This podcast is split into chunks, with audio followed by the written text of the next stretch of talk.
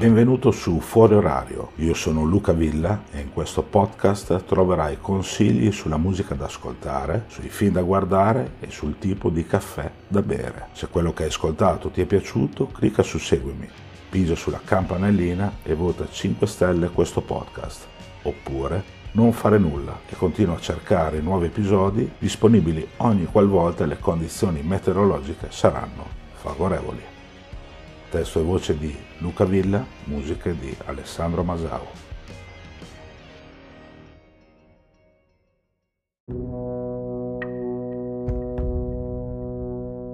Lo stesso giorno dell'uscita del nuovo disco dei Moneskin è stato pubblicato l'attesissimo secondo album dei Murder Capital. Si chiama Gigi's Recovery e arriva circa tre anni e mezzo dal loro debutto.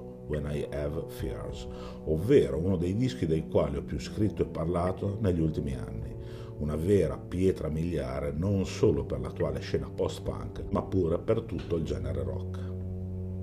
Quando ho intervistato i Murder Capital alcune settimane fa, parlando proprio di Gigi's Recovery, i termini che i ragazzi hanno più utilizzato sono essenzialmente due, ambizioso e colorato perché, e va detto sin da subito, Gigi's Recovery è davvero un disco ambizioso, parecchio ambizioso, nel senso però più nobile del termine. Con il primo singolo, Only Good Things, pubblicato lo scorso luglio, la band aveva spiazzato un po' tutti, creando una canzone dalle forti tinte pop, orecchiabile e con più di un punto in comune con i veterani Whipping Boy una canzone che aveva fatto storcere il naso ad alcuni, in grado comunque di spiazzare, specie chi da un gruppo vorrebbe sempre solo la solita minestra. E che palle, aggiungo io.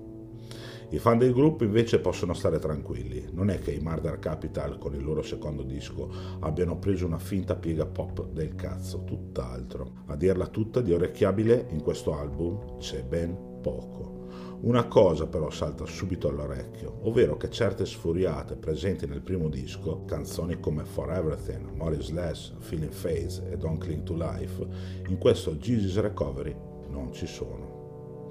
Messe quindi da parte certe sonorità più pesanti, la band si è concentrata su una ricerca sonora non da poco. Si sente per esempio l'electro blues The Stars Will Leave Their Stage, uno dei punti più alti dell'intera raccolta, oppure ancora Crying o The Lie Becomes The Self, tutti brani che mettono in risalto la voglia del gruppo di non adagiarsi sul suono che avevano creato nel debutto, ovvero una specie di fugazzi suonati dai Bauhaus o dai Joy Division. Proprio in questa direzione va anche la minimale ed emozionante Belonging, tutta incentrata sulla voce sempre più baritonale di James McGovern, ideale punto d'unione tra Brian Eno e Elio Smith.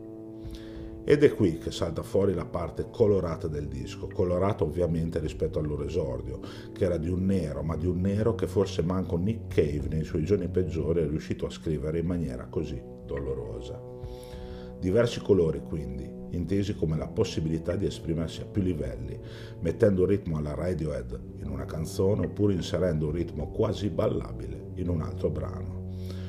Non che tutto d'un tratto i Murder Capital si siano trasformati negli Smash Mouth, eh, comunque.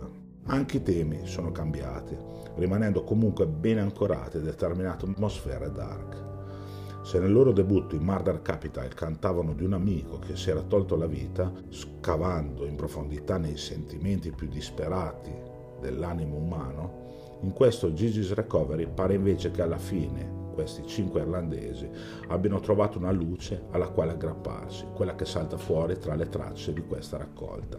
Il tema che lega tutti i brani a conti fatti è uno e uno solo, la guarigione. Non importa i drammi che hai dovuto passare, loro ci saranno sempre, pare dicano i nostri.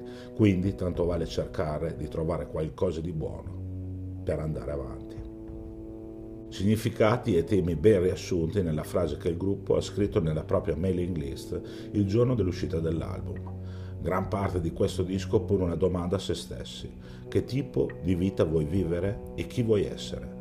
A chi sei disposto a dedicare il tuo tempo e di chi vuoi innamorarti? Una certezza c'è. This Recovery è un disco che ha bisogno di più ascolti per essere apprezzato appieno, che poi è la caratteristica base di tutti i grandi dischi. È un album che spiazza, a partire dai pezzi che introducono e chiudono il disco, passando per i singoli già editi come Return My Head, forse l'unica vera e propria concessione al loro passato, l'ispirata Idle oppure la sincopata A Thousand Lives, per poi arrivare a due dei migliori pezzi di tutto il lavoro, ovvero We Had to Disappear e la title track, forse l'apice assoluto dell'intero disco. Con un album alle spalle come When I Have Fears, i Murder Capital avrebbero potuto tradire le grandi aspettative che ovviamente c'erano sulla seconda loro prova in studio. E invece, facendo evolvere il proprio suono senza snaturarlo e mettendo da parte un po' di tenebrosità, hanno realizzato uno dei dischi più interessanti di questo 2023 probabilmente non riusciranno mai ad arrivare al livello di popolarità di band come Fountains DC o Idols, non perché non ne abbiano le capacità, ma piuttosto per un volere di rimanere ad un livello differente, diverso quindi, un livello in un certo senso più intimo, riducendo al minimo, a questo giro almeno, chitarre elettriche sparate a mille oppure ritmi troppo serrati che garantiscono sempre e comunque qualche passaggio radio in più. Insomma, onore ai Murder Capital e chissà se alla fine Gigi è riuscito a guarire, dopo tutto.